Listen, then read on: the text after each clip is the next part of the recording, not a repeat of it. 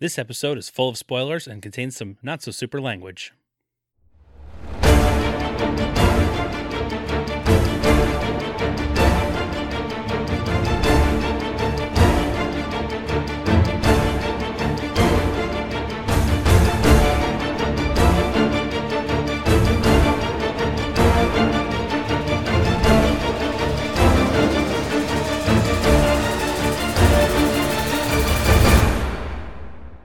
Hello, citizens! Welcome to the Fortress of Potitude. I'm Dave Michaels. I'm Brian Betts. and we are the Cape Podcasters. And this is the show where the night is hot as hell. It's a lousy room in a lousy part of a lousy town. I'm staring at a goddess. It's you, Brian. She's Ooh. telling me she wants me. Say it. I want you. Well, this is good stuff in audio land. I'm not going to waste one more minute wondering how I've gotten this lucky.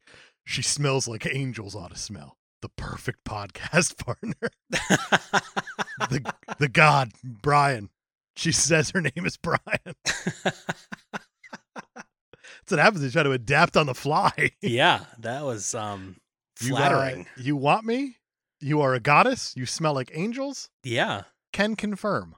Uh, on that note, we're we're talking about Michael J. Fox as the the New York City deputy mayor in Spin City. That's correct. Uh, It's a weird offshoot. We're not. Today we are talking about 2005's Sin City, directed by Frank Miller, Robert Rodriguez, and kind of Quentin Tarantino. For a little bit. just a teeny tiny bit. We'll get there. I want to talk about those first two directors, though. we sure should. Right off the bat, Robert Rodriguez. He was going to be the sole director on this thing. He said, "No, no, no, no, no, no, no, no, no, no, no.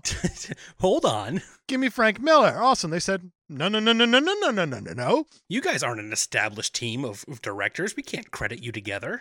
Right. So Robert Rodriguez said, Cool, I'm just going to leave the DGA then. And then Frank Miller's like, I guess I'm co director now. And then Disney's like, All right, you're out of DGA. Now you can't do John Carter. And Robert Rodriguez is like, Oh, darn. Oh shucks. He found a loophole to get out of doing John Carter. How about that? That's showbiz instincts for you.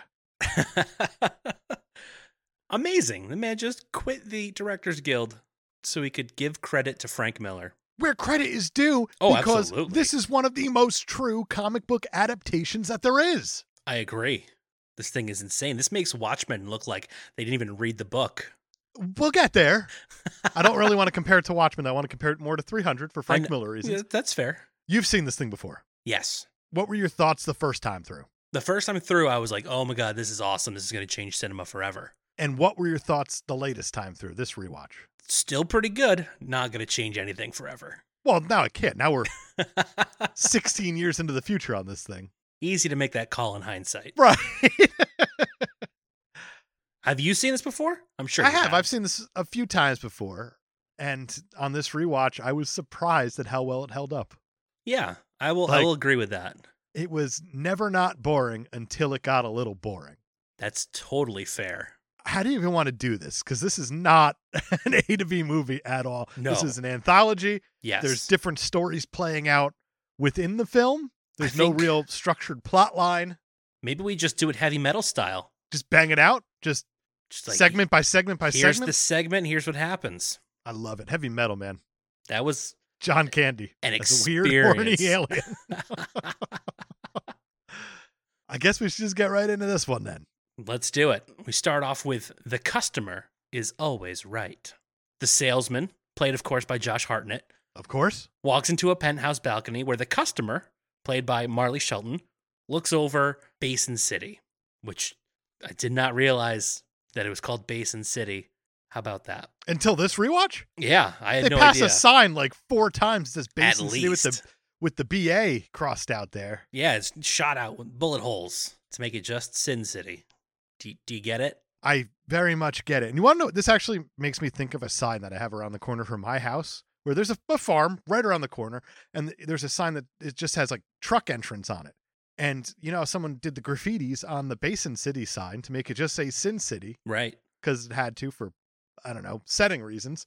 What they did on this farm sign that says truck entrance is they wrote anal at the top of it. So now it just says anal truck entrance and I don't understand it at all. That's that is so not creative. And it's been there for years. I just look at it every time. I'm like, am I doing something wrong? anal truck. that I don't know what an anal entrance. truck entrance is. That that yeah, that's that is the laziest graffiti I've ever heard of. I don't even know what it's about, man. I don't want to stop and be like, "What's up with the anal truck reference here? Like, is is that a thing?"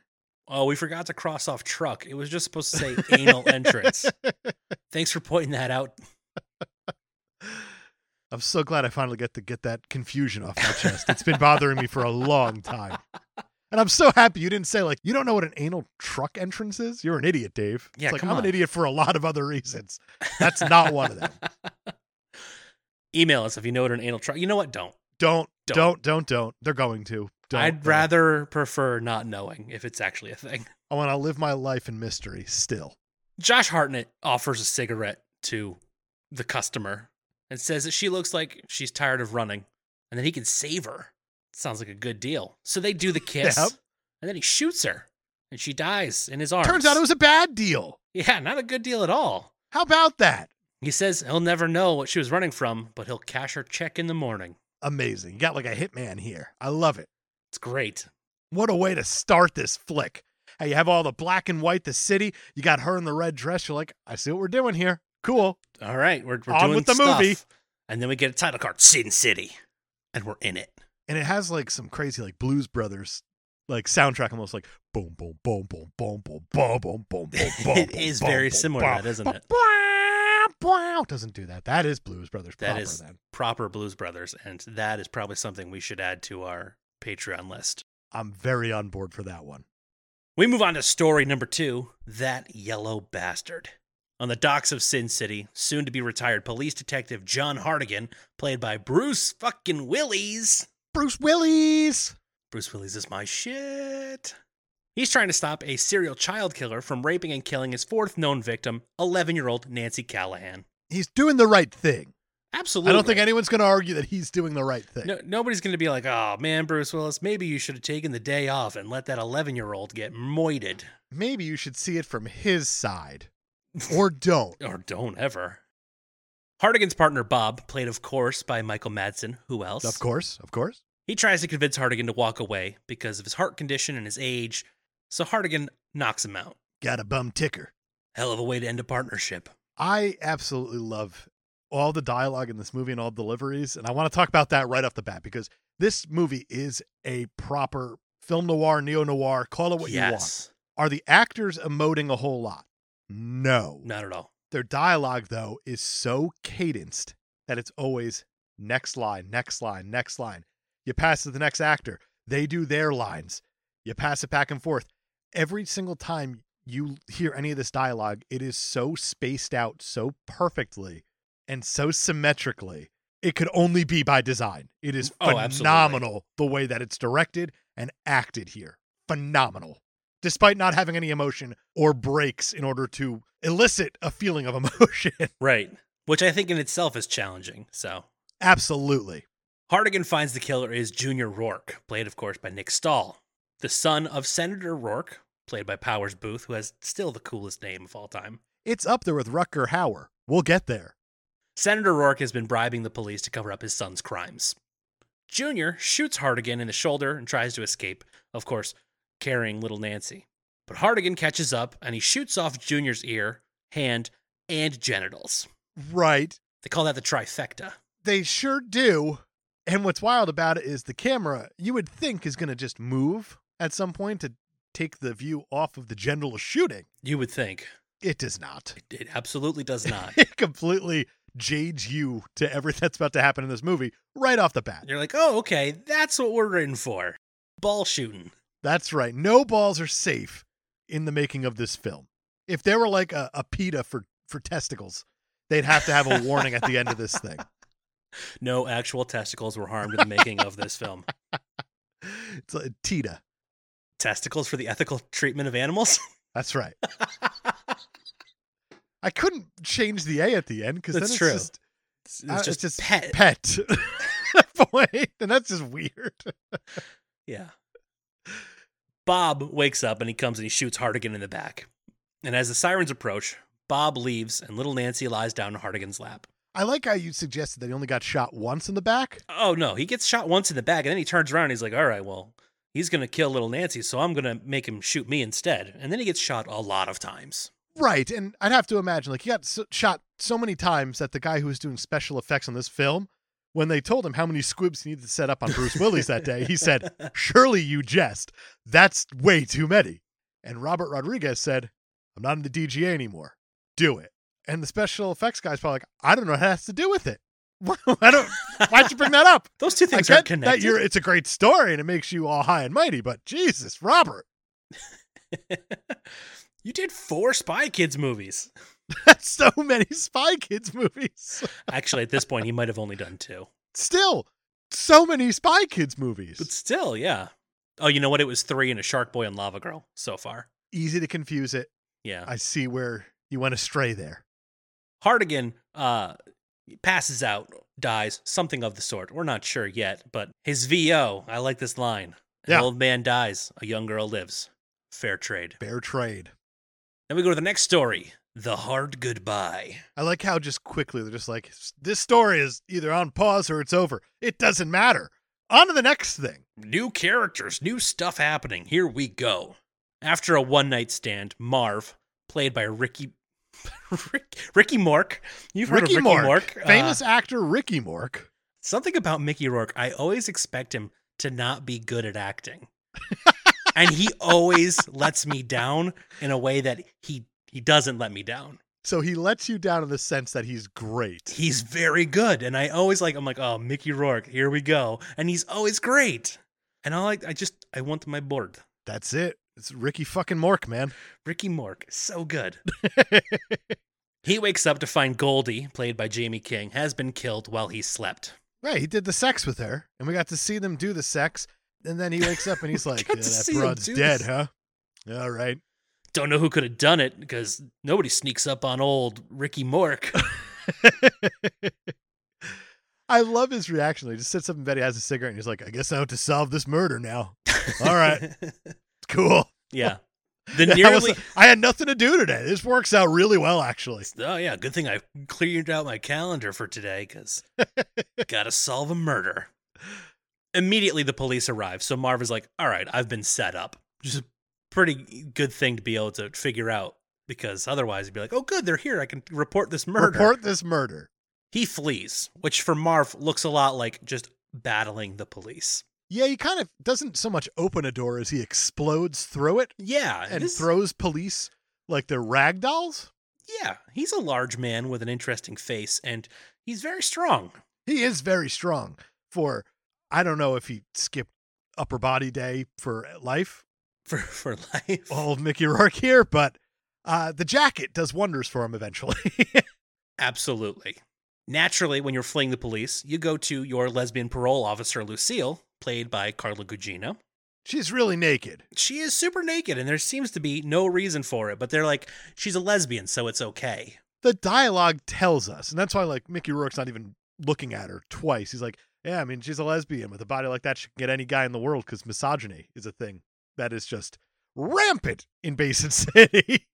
And also, within this film. 2005. yeah. And I just like how they move on with the scene then. There's no tension, no anything. It's like, all right, It's like, all right. She's thank you for establishing the relationship. put on that robe and we're going to continue with dialogue.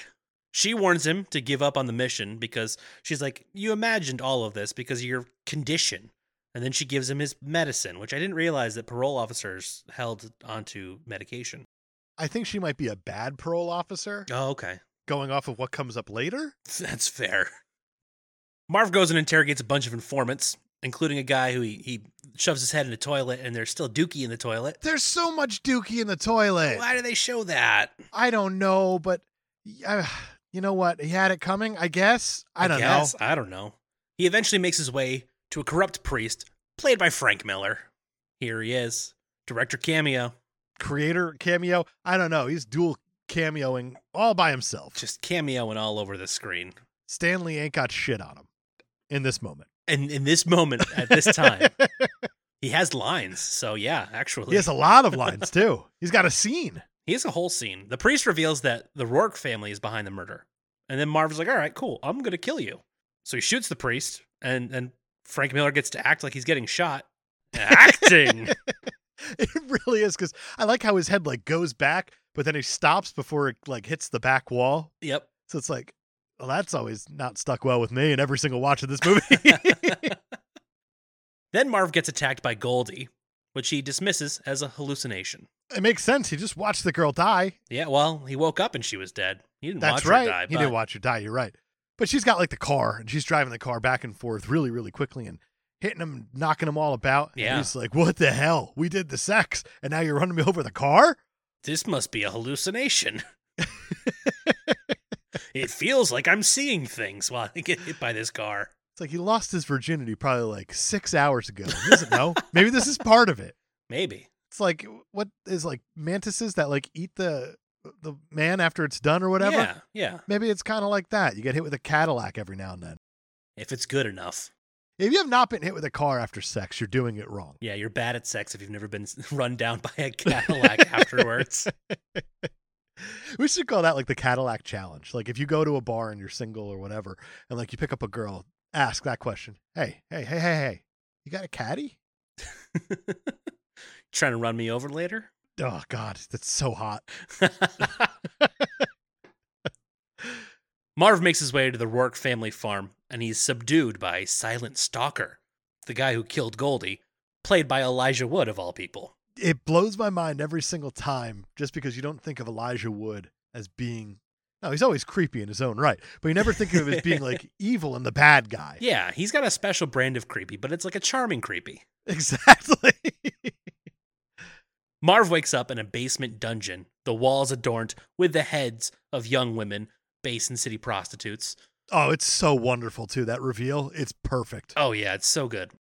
And Lucille is also in the prison, cowering in the corner. Right, the formerly naked parole officer. She's in Once the corner. again, naked now. And I just love this performance by her because, once again, it keeps the cadence going Oh, absolutely. of the dialogue because this should be a very dramatic and traumatic scene for her. Yes. And it is not. She's just, this is my dialogue. This is how it's going to go. These are the Oh, I'm words gonna I say.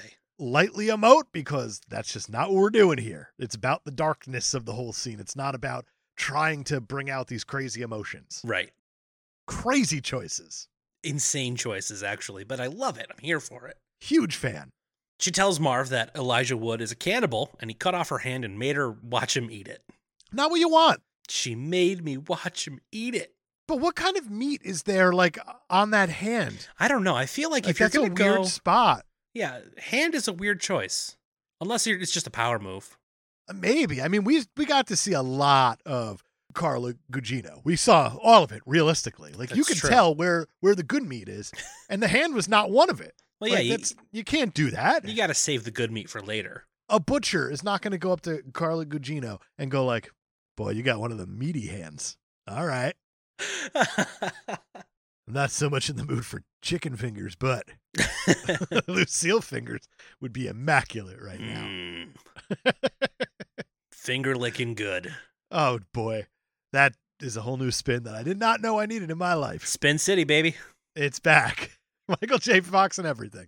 Carla Gugino was in Spin City. Yes, she was. So there you go. Full circle. I suppose so. There's your- I can't believe that that is working out the way That's that your- it should never have worked out. Your Bry MDB fact. oh, I just coined that. That's going to have to become a thing now. I guess it might have to. Oh, we'll see. we have to get a whole lot more clever for it to become a regular thing. Fair enough. Lucille explains that powerful people are protecting Elijah Wood and that she was under suspicion as soon as she began to investigate Goldie's death on Marv's behalf. She tells him that Goldie was a prostitute and had been servicing the upper echelons of the clergy when she learned of Elijah Wood's evil tendencies. Then she went to Marv for protection. Is this also the scene where we learn why he's trying to find the killer of Goldie, like avenge her in a way? Yeah, I think so. Marv looks like I can't believe I'm going to say this. Like you put bad prosthetics on Mickey Rourke, even though his face naturally has that bad prosthetic look to it. That's where you go, exactly what it looks like. What's real on that? I can't tell. You don't even look like a human being sometimes. But he says that Goldie kind of gave him the time of day and the time of night. and the time of night, and he said that "I- girls I can't even usually pay for, and she just kind of came over. It was great. We had a ball. She died, yeah, but you know, You know, I don't know how it's shit supposed to happens. work. I got Cadillac. We did it right. Stop picking on me, Lucille. She died, then I got Cadillac. That's how it goes, right? Exactly. Pretty sure that's like the appendix of the Kama Sutra. How you have foreplay and it's all like, get him hot, get him going. So happy we didn't get to see Mickey Rourke do that. Oh, So I God, wouldn't thank sleep you. for forever. You get to watch the sex. The sex happens in all the positions with Marv. I can't imagine there's many because he looks like he doesn't move at all. And then, of course, postcoital, you get Cadillac. That's what happens. Moited, then Cadillac. Exactly. Marv climbs up to his little peekaboo window. You know how all prisons have bars, with, Right. Windows with bars. And uh, he, he's looking out, and he sees a car pull up, and they're like, "Hey, Kevin!" And that's how we learn that the killer's name is Kevin. No last name. It's just Kevin. It's just Kevin. That's right. The cannibal's name is just Kevin. So now you know whenever you listen to past guest, it's just Kevin. You just imagine him with some lady fingers just in, in his mouth. He really likes just nobbing tiramisu. away. We have to take so many breaks while recording with him just because he can't keep the lady's fingers out of his mouth. Yeah, we also have to keep our distance because We do. You never know. You, You never never, know. know. Just got to make sure he's eaten before he comes over to record. right. So Kevin escapes, and Marv yanks the window out of the, the wall. As How'd you do? And just then the SWAT team arrives. One note's amazing about this though. What's that? So Marv pulls out the window, like the bars and all the concrete around it. Yeah. And what's great about that is one of the producers on this movie is Harvey Weinstein. And he is so frail and pathetic of a man that he can't even dream of doing this. He could probably dream about it, but that's as far as it's going to go. Man's a fucking pig. Absolutely disgusting. So happy Absolutely he's in jail. disgusting. Getting it out of the way that he's a producer on this movie right away. And you know what? It checks out. Yep, it, it makes sense when you when you see some of the things that are happening here. I can imagine, like, at the first scene, he's like, maybe let Junior get away with the uh, little girl. Maybe. Maybe you know if it's What do you think, Robert Rodriguez and Frank Miller? Get the fuck out of here, Harvey. he probably showed up. Get He's the like, wait, fuck out of here. wait, is Bruce Willis the bad guy in this movie? I don't. Harvey, we do not need you on set this day. Yeah, I think you do. Yeah, I don't follow the story. I don't know what's happening. Harvey, why are you in a smoking jacket and weird sandals, the leather ones that all rich people wear, like Biff and Back to the Future Part 2? Who are we supposed to be rooting for in this scene again? Never root for Harvey Weinstein, flat out. Flat out. So happy he's in jail, so happy he's going to be dead soon. So Lucille is like, Marv, don't do anything. These are cops. I'm one of them. I'll go talk to him. She goes out. She's like, hey, you know, we're, we got out. Well, we were being held prisoner. And then she gets murked. She does get murked, but it's after she knocks out Marv. Well, because Marv was going to go do something silly. And it turns out Like, that save their lives. And Oh, Marv she's was the like, one I'll who just was right. Talk to him. they were her people. She thought she could manage it. It's Sin City, Basin City. But Right. still, Basin City. everything is so dark and grimy that you can't imagine a conversation's going to help. No, I feel like the most untrustworthy looking people are the ones you should trust in Sin City. I think that's pretty fair. I feel like that if you ever see anyone just sitting there, you have to assume that they're inner monologuing and you shouldn't go near them. They're one of the Absolutely. leads. Oh, they're They're not doing definitely they're busy right now. Oh, talking without a to doubt. themselves. They are going over the plot of their life in their heads, just waiting for something to happen. Self narration. It's a beautiful thing. There is so much inner monologue that we hear. It's wild. It's Again, most that's of the classic dialogue. film noir. Classic. So Marv gets up and he kills all of the cops except for their leader, who he interrogates, and he learns that Cardinal Patrick Henry Rourke, played by Rutger Hauer, has arranged for Goldie's murder. Arranged. It's in the past now. She done. Right, had arranged for Goldie's murder. So naturally, Marv's just like, cool, new target acquired. All right, I know where I'm going next. With this new information about Goldie's profession, he actually heads to Old Town, Sin City's prostitute run red light district. When he gets there, he's captured by Wendy, Goldie's twin sister, also played by Jamie King because twins. Twins Basil twins. We all and know how she it works. drives a Cadillac. hey, how about that? So it turns out I don't even know if it's a Cadillac. I don't know, but That's just a brand of car. she's for sure the one who ran him over earlier. Oh, without a doubt. It wasn't Ghost Goldie. It wasn't. So it was maybe Living Wendy. maybe we need to reevaluate the good sex. Maybe not. So if you get Cadillaced, it probably means you ran out. Like on her, like you tried to do the old Ross, like hug and roll Oh yeah. type scenario, and you kind of woke her up, and she's like, motherfucker. And that's how you get Cadillaced. That's how you get cat. Or oh, you know what? You go to the bar and you hey, does your twin sister have a Cadillac? it could do that. Even though now I kind of wish it were the Ross from Friends move because I would like to see the central perk the next day of how he comes in with casts, whatnot, like just uh, body casts and crutches. Hi, and when he walks in, you Hi. have Chandler going like, "What did you do?" Because comedy and Right. Ah. speaking funny it Yeah. elicits laughs. And then he has to explain the whole story the night before to his friends. And I want that. I want that. But with Marv. Oh God, if Marv walked into Central Park. All casted up. I walked on in there. There was a blonde one, an OCD one, and a hot one. and also a girl named Rachel. Yeah, I was looking at you, Joey, when I said the hot one.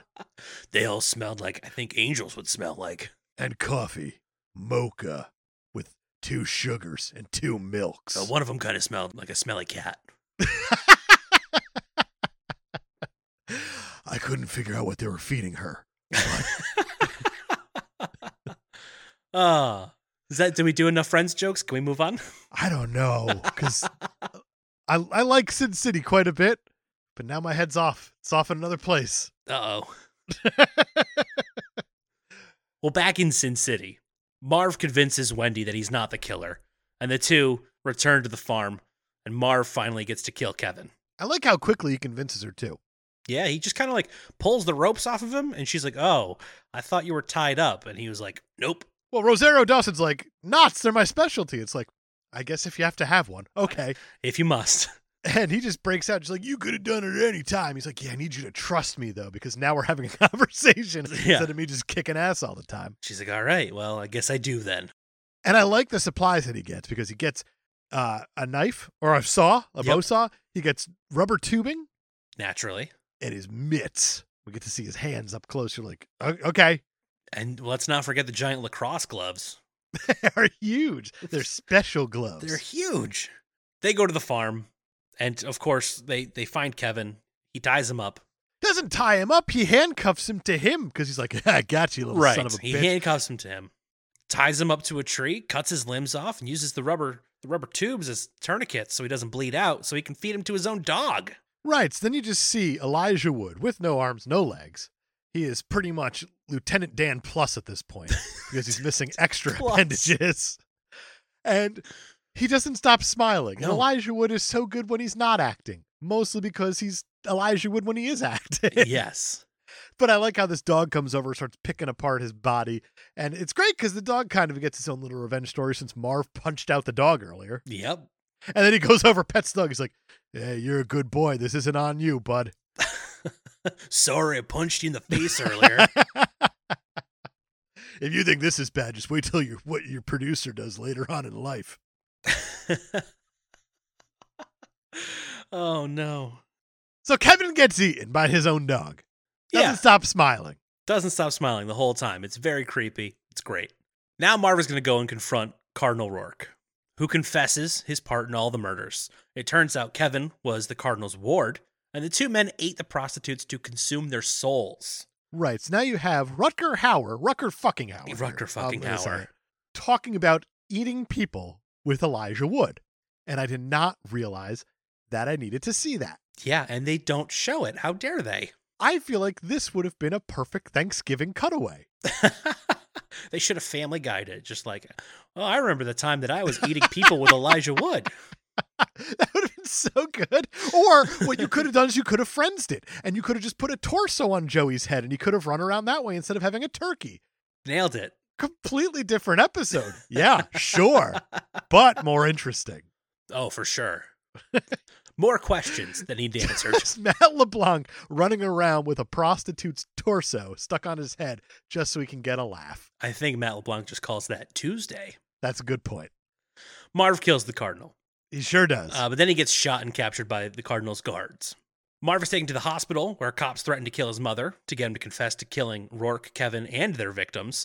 So Marv Marv ends up taking the heat for all of it, and he's sentenced to death by electric chair.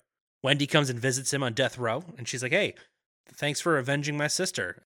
so we get to see Marv in the electric chair, and you have like the the priest man starting to read his last rites. He's like, "Yeah, well, you get on with it. I don't have all night." so Which is good. amazing, and I like So how they just good. flick this switch and he gets electrocuted, and he starts spitting up blood after they turn it off. He's like, "Oh, you got you pansies!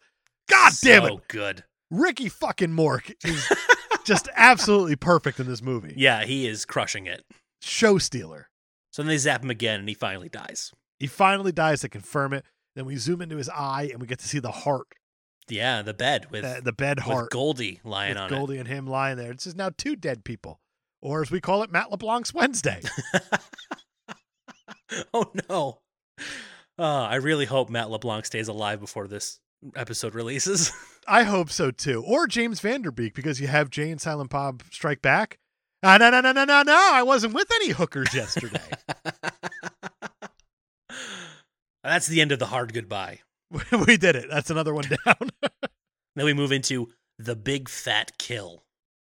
Shelly, played by Brittany Murphy, rest in peace, is being harassed by her abusive ex boyfriend, Jackie Boy, played by Benicio del Toro. Benicio del fucking Toro. Thank you. Thank you so much. I would even give Brittany fucking Murphy the middle name. I there, too. absolutely. She's an absolute treat. It's good to see her again. you know, Yeah. alive. Yeah. And I forgot how good she is in this movie. I Because agree. I was like, oh, as soon as she came on screen, I was like, Yeah. oh man. She keeps the cadence alive too in the dialogue, but she Oh, also absolutely. goes for it. She emotes more than anybody else in this movie. I would have to say that's right. But she is so good. She's extremely good. Jackie Boy's at the door with his goons trying to come in, and Shelly won't let him in because she's hiding her new boyfriend, Dwight McCarthy, played by Clive Owen doing his best impression of Nick Cage. He really is, and it is definitely an Englishman doing an American accent. And they just lean on that even harder because they're like, we need you to do monologue, Yep. voiceover, like the whole time. So good luck, bud. Good luck. It's going to get real interesting. Dwight goes to hide, and eventually Shelly has to let Jackie in because he's about to break the door down. Doesn't want that. Doesn't want to make him more mad. No, no, there's no reason for that. So he's trying to show off to the boys or whatever, and and he ends up hitting Shelly, and that's just that's not gonna fly. It's not going to fly. He goes to the bathroom and guess shouldn't go to the bathroom after hitting a lady. Shouldn't sh- hit a you lady shouldn't. first of all. But right. especially if you do, don't go to the bathroom after. Never go to the bathroom right after hitting a lady because There's you, knockoff Nick Cage is hiding in there waiting for you. you never know who might be just chilling in the bathtub. So Dwight warns Jackie Boy, gets up behind him after he's done peeing, and he, he puts a, a switchblade to his neck and says, Hey, you should leave her alone. And also, I'm going to give you a swirly. I like how hi- his exact line is, "I'm her new boyfriend and I'm crazy." It's like, "O- okay, Yep. thanks, movie. Ah, subtext. and then he says, "You made another big mistake. You didn't flush." It's And great. that's line. when he gives him the swirly. It's a and you great want to line. that's the part that really hits home with me because I'm just like, you know what? Swirly, bad. Clean toilet, not great. Like we've all dropped stuff in a toilet and you're just like, well, fuck. Oh, that's gotta get gone that out now. forever. Oh, But okay. it's not like not like your own piss is in there. Like you reach in there real fast. You're like, I gotta wash my hand for forever, uh, day forever unclean. but whenever you get a swirly in your own piss, I can't imagine I feel like that that's you're gonna feel human even for a little it's while. worst case scenario. Well, no, because we did see Marv giving the one guy a swirly with the dookies. but we don't know whose dookies it was. Oh, that- Does that make and it I feel better? like that's important for some reason. Like this is like the Dookies have- have been floating there for a little while. They were floaters. yeah. Who knows how long they've been there for? I don't know. This is fresh. Like that is a warm swirly. So you're saying you're saying you'd prefer the old unknown source dookies to a fresh your own warm pea. I think I might be, especially because it's kind of a health check too. Because if you're down there and like you're struggling for air, like man, my pH level's a little bit low. I need to drink more water. Oh wow. Well, man, I need to hydrate. Otherwise, th- this is a situation I'm going to end up in more often, and it's not a pleasant one. It's not. It's like God forbid I ever get self swirling ever again. I at least want to know I'm healthy. All right. But then at the same time, you got Rip Torn Dodgeball. Why does he drink his own piss? Because it's sterile and I, I like, the, way it tastes. Yeah. So it's, yeah, I mean, to each their own, really. Yeah. I think I'd probably prefer my own than than a stranger's dookie. Personally, that's just it's me a though. very tricky situation. Cuz you just don't know the source of that dookie. And When was the last time you dookied without peeing too? So there's also piss in there. It's a it's a it's two. That's a good point, actually. Just somebody's like, I took a dry shit. It's like, what does that How mean? did you do that? So like you pissed first and then flushed and then sat down? right? They call it a poopee. A poopee. I love it. You got me like thinking. I think this is like a tomato tomato situation, really. Yeah, r- there's no winning. This is like a proper weird fetishistic Sophie's choice. uh, She's choosing kids to die. I get that. yeah, I'm still gonna compare it. I think it's a fair comparison. uh, maybe not. I don't know. I can't believe I'm gonna say this. Write in. Tell us if you would rather be swirled with stranger shit or your own piss. I fe- it feels like a no-brainer to me. No right answers, no wrong answers. They're all wrong answers. Jackie Boy and his crew, they flee to Old Town. I like how he like busts out of there. He's like, no questions. No we're outta questions. here." We just get in the car. We got to go. Dwight follows, even though Shelly's like, no, don't. Dwight follows and he's standing like at the ledge of the building. So I guess he just snuck out the window, just stood there.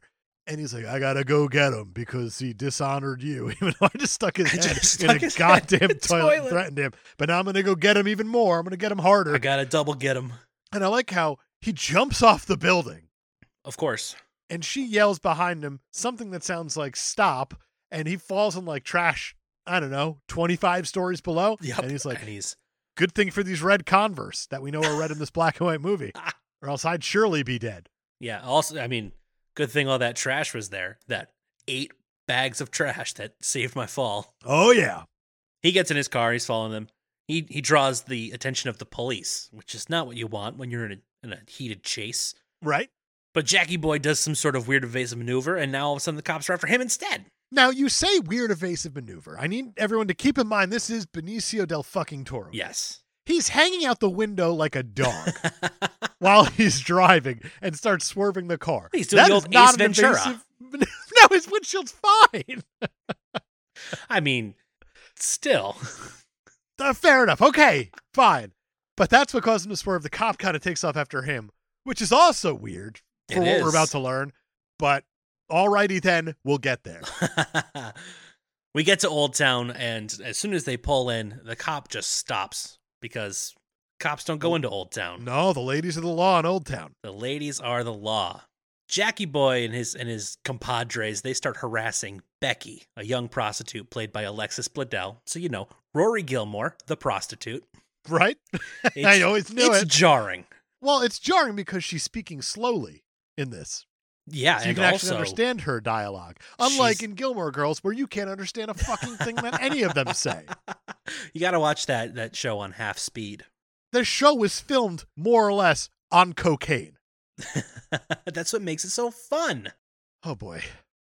The prostitute's leader, Gail, played by Rosario Dawson, and Dwight, who are apparently on and off again lovers, we think. Sure. because every character needs to connect somehow. Yeah. They're on the rooftops watching this whole thing unfold, and, and Dwight's like, I gotta go down there and save her. And and Gail's like, No, don't worry, she's fine. She's completely fine because we got Miho, played by Devin Aoki, on the roof, and she is deadly as all hell. She's just watching the situation. And when Clive Owen saw her walking around, he should just go, Yeah, all right. Okay. Yeah, I'm good. All right. Situation controlled. Everything's under control here. She has a katana. But instead, he keeps looking. He's like, I don't know. I don't know about this situation. I'm, I'm twitching in my red Converse here. And we know they're red because it's black and white movie. It's and black the and white movie, movie told and, us. and everything's red is is actually red. Jackie Boy threatens Becky with a gun, and she's like, "Oh, sweetheart, you just made the worst mistake of your life." And then Miho throws a swastika-shaped ninja star that Yep. chops off his hand, Yep. and and then she kills all of his friends in the car by just by sticking like swords through the roof through Stabbing their through heads the and roof. whatnot. And we're about to get one of the greatest moments that I feel like we've ever discussed on this show. it is Benicio del Toro with his hand cut off, crawling out of the car that he's in, picking up his hand that was holding a gun. And gnawing the gun free from his own fingers. that are cut amazing. off. Everybody's fingers in this movie are so delicious, And apparently. he is just Benicio del Toroing all over the screen. Absolutely, and it is just so good. And this isn't even peak Benicio del Toro yet. It isn't. It's great because Benicio del Toro actually decided on his own that this is how he's going to play this scene. He's like, "No, I want to I want to bite the gun out of my own hand." Oh, it's beautiful. I bet Rodriguez is just like, yeah, of course, that's the only answer for 100%. this. Yes. There's no other way we're going to do this scene now. You brilliant man. I like how he gets his own gun. He picks it up. He starts pointing it at Becky again, Alexa Bledel. And instead of just firing the trigger, he starts talking because that's what this movie does. Absolutely. In all situations. It was his turn to talk, so it was his turn to talk. And I like how was it Miho threw something into the gun and like backed it up. Into the- yes. and I like how Clive Owen's also sitting there. He's like, "Hey, don't fire that, Jackie boy. It's gonna backfire." And he goes, "Fuck you!" And he fires it, and the barrel comes off, hits him in the forehead, and now he's got like gun bits in his head. And then he Yes. falls down and lands on the swastika star. So now you have a dead Benicio del Toro with part of a gun sticking out of his dome, with the swastika star up his ass, and no hand. It's a beautiful thing. It is a beautiful It's thing. absolutely ju- uh, it's poetic is what it is. it's something. Naturally, the women of Old Town are going to start looting the men's corpses.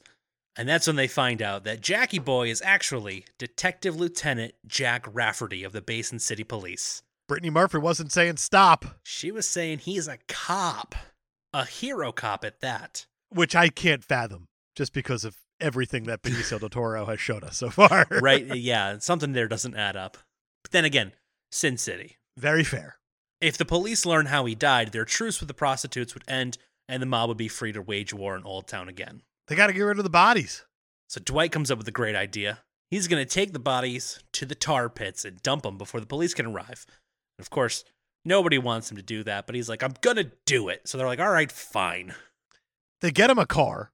They have have to put three of the bodies in the back. Yeah, of well, the Miho trunk, has because the to trunk's not big enough. Dismember them. That Fit is them. right. Also, but then for whatever reason, they couldn't lay him across the back seat where he wouldn't be seen.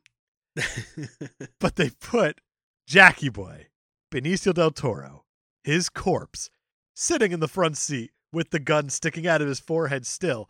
And Robert Rodriguez had a light bulb go off over his head. And we know that because I, I'd assume it was just bright yellow, just like a cartoon in this black and white movie as it goes off. And he says, You want to know what this scene needs? It needs Quentin Tarantino to direct it. oh, it sure as hell does. And holy hell, does Tarantino direct the hell out of this scene? Absolutely. I guess what happened was Ra- Rodriguez had done some scoring for some movie that Tarantino did for a dollar. And part of their arrangement was, all right, I will come direct a scene for one of your movies, also for a dollar. And then, you It's a know, good we'll, we'll be trade-off. square. Also, Tarantino got the benefit of finally getting to use a digital camera because he's like, I want to see what these things are all about because he's he's staunchly a film director. He is. And this was like a good chance for him to say, like, hey, not my movie, not my baby. I'll just go Right. for it here. We'll see what these things can do. And, And oh boy, does he go for it.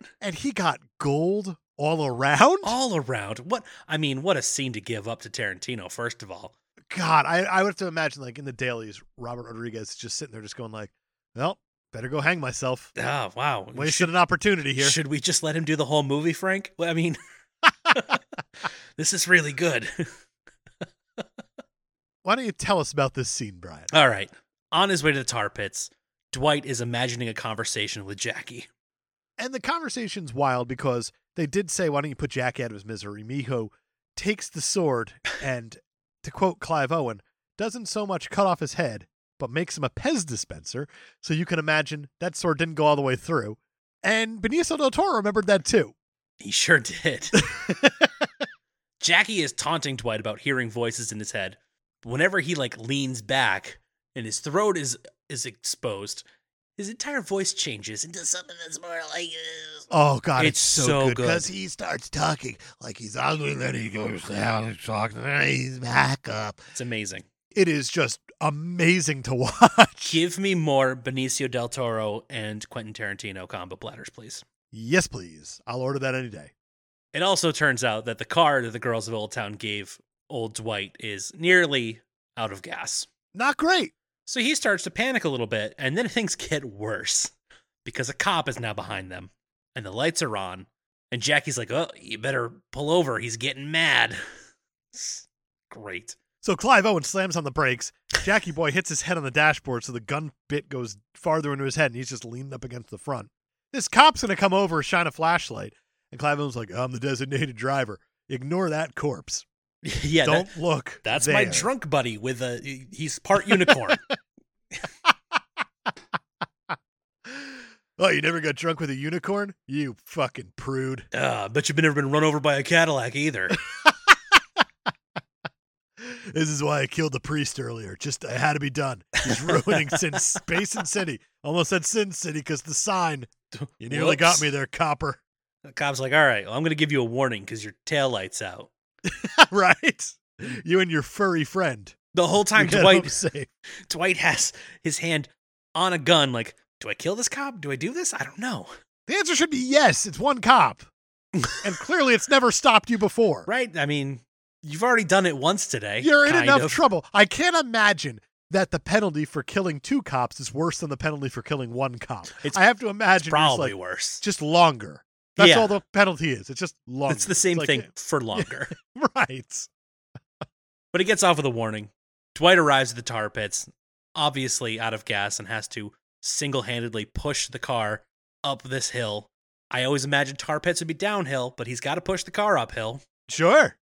And then he gets attacked by an explosives obsessed mercenary, played by Tommy Flanagan. Mm. Tommy fucking Flanagan. Oh. Always Tommy fucking Flanagan. I've So good never at seen everything him he in does. something that I was like, ah, he was okay. If you don't know him, Google him. You'll go, oh, him. Oh, the guy with the face. Got it. The Yeah. guy I say fucking for, even though I didn't know his name until just that guy. it's He's so good. amazing.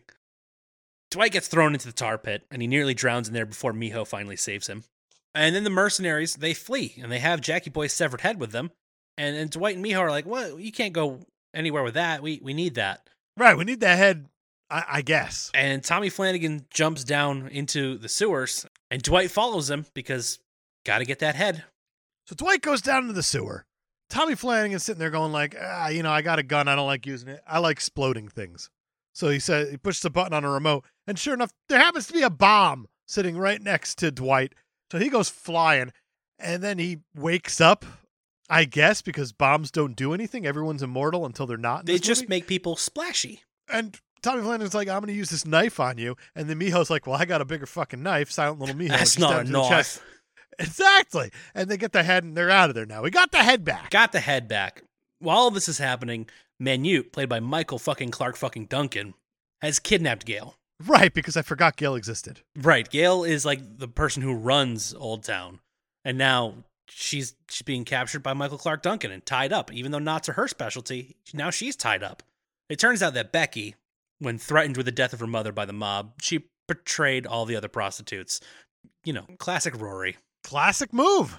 Menu, he prepares the mob's invasion of Old Town. He's like, all right, well, got you all captured now. The other prostitutes are, are useless, right? Because I have the, the leader. That's how that works. That's exactly how it works. Not any one of these entrepreneurs here. They don't want to go out on their own. They, since they don't have their queen bee, they don't feel They're like, just it like, oh, anymore. they got Rosario Dawson. I guess we'll just stand on these rooftops and do nothing. I guess I'm gonna go be a barista now. Dwight arrives in time and he's like, all right, I'm going to trade Jackie Boy's head for Gail's freedom because, w- once again, I think we might have an on again, off again relationship kind of thing, but it's not really. Who said. knows? Who knows? This movie doesn't care, neither should we. But Becky is like, something's different about that head. I don't know what it is, but they it make the couldn't be trade. the tape over the mouth. they make the trade, and then she's like, "Oh, it didn't have tape on the mouth before." And then, of course, all of those beautiful explosives that Tommy Flanagan had are now in Jackie Boy's head. Dwight detonates it, destroying both the evidence and Gail's captors. Then, of course, all the other prostitutes gun down the mobsters because they're like, "Oh, right, Gail, she's free now. Now we can shoot." They're And- on the rooftops, like firing into this alley. You have to imagine the carnage that's going on in there. oh yeah i mean how is there no collateral damage here becky just gets like shot in the arm and then hides in a gutter and she's fine so Yeah, yeah. and yeah i think that's that's basically it there A lot happens there, huh? It's basically Benicio del Toro just putting on a show absolutely for a long a time, clinic and Clive Owen trying to pacify that show. He try, try and also maybe think about trying to steal the declaration of independence knockoff version of it. Clive Owen would be trying to steal the weird gift shop for, uh, one that Nick Cage ends up buying. Right. I'm trying. Can't believe I didn't know I needed that movie until now. Of Clive Clive Owen bringing it in a Owen- gift shop. I'm going to steal a print of the Declaration of Independence. Oh my god, with like I don't know, like Ed Sheeran or Taron Egerton as his Riley Yes. or something like that. It's got to be like a younger Britishman, Yeah. And in the end, they just end up buying it on Etsy instead. right? And it turns out that's not even that. It's it's just like a map of Australia. Oh, this So is they the don't know any Magna better? Carta. This isn't what we wanted. It's a, and it's the real Magna Carta. right. It's the Very real one. important to note that it's the real Yeah. Magna Carta. And there's like a map on the back, and they're like, I don't care about that. Better movie. Not the National Treasure. I like National Treasure. Okay. But- better than what? I'm confused. Then I don't know the fake movie we were discussing before. Oh, okay. Yeah. I like it. One version of it at least. That's going to bring us to That Yellow Bastard, Part Two. They bookended this bitch. That's right. We're continuing a story that we already started earlier. Hardigan, you might remember him as Bruce Willis, he's recovering in a hospital because he didn't get got by Bob. He's alive. he got shot so many times, a And comical yet- amount of times, and he's just like Bruce Willis. Do you know who least bought this scene? The squib guy. He was like, There's no way. There's no way. I put so many squibs on that guy. This is bullshit, Robert. I will not work with you on John Carter. And Robert went, All right. Guy's never worked that day since. it's unfortunate. You're a squib guy. Best keep your mouth shut. Squib guys are on blast. Not afraid to say it. Not afraid. I've always wanted to be squibbed. It looks like so much fun. That's just like a dream in life of uh, I want to get squibbed. Not like proper shot. Right. I want to get fake shot. Yeah, squib me up. So while Hardigan is recovering, Senator Rourke shows up. Still Powers Booth, still awesome name. And he tells him that Junior is in a coma and that the Rourke legacy is in serious jeopardy because he shot him in the gonads. Yeah, it's not a great place to shoot somebody. Yeah, I mean, I feel like there was like an entire episode of South Park where they're like, no, Kenny, don't shoot him there. Senator Rourke pays for Hardigan's heart surgery just so that he can stand trial for what he did to Junior. And that is, I love it. that's fuck you money. That is fuck you, sadistic money. He says, I'm going to fix you up. We're going to make you all better. We're going to get that heart issue fixed just so you can serve time. Yeah, just so you can stay alive and think about what you did. I want you to go to jail for a very long time. And also, Yeah, we're going to pin all of Junior's horrible, horrible crimes on you. and if you ever try to tell anybody the truth, we'll kill him. And Harvey Weinstein at this point had a light bulb above his head. oh, went, Senator Oh, Rourke is the good That's guy. what I could do. Senator Ork is the good guy in Harvey Weinstein's mind. Ugh. Harvey Weinstein needs to rot in hell for forever, forever and ever. forever and ever. A grateful Nancy is visiting, and she promises to write letters every week while Hardigan is in prison. And Hardigan's like, "Hey, don't do that because you're going to be That in is danger." incriminating, and they're going to know who you are. And they've already wanted to rape and off you once, and you're 11. Don't don't be here Oh, yeah. now, ever. This- Don't do it. This seems like a bad idea. She's like, "No, it's fine. I'll use a pseudonym, Cordelia." Oh my god! And then Bruce Willis is like, "Oh, that's a good idea, actually. Do that." I'm a hero cop who's pushing 60 and you know is about to retire. I'm an hour away. I'm getting too old for this shit. Cordelia, great idea. Love it. They'll never be able to trace that. Hardigan goes to jail, even though he refuses to confess, and he does receive his weekly letter from Nancy, as promised. But after eight years, the letters suddenly stop, and he receives a severed finger instead. Not what you want when you're expecting a letter. Generally, like if you're having regular communication with somebody and they stop for a little while, you're like, all right, they're busy. And then you get a severed finger, you're like, oh, great. Now I have to find The hand, the four fingered hand. Uh, the You rest go, of the That's hand. the one. Yeah. This movie has a lot of weird tropes that it establishes within itself of how you have hands that get eaten or fingers gone or hands removed. Yeah. Uh, junk area is not safe Not at, at, all. The lower hand. Yeah, the low your lower hand will get fingers shot off of it. Yep. it's like a three fingered hand down there at all times.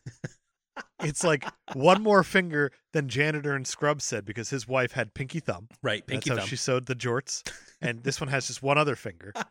And we also have Brittany Daniel. Uh, Brittany Daniel. Brittany Daniel's the chick from Joe Dirt, isn't it? Yeah.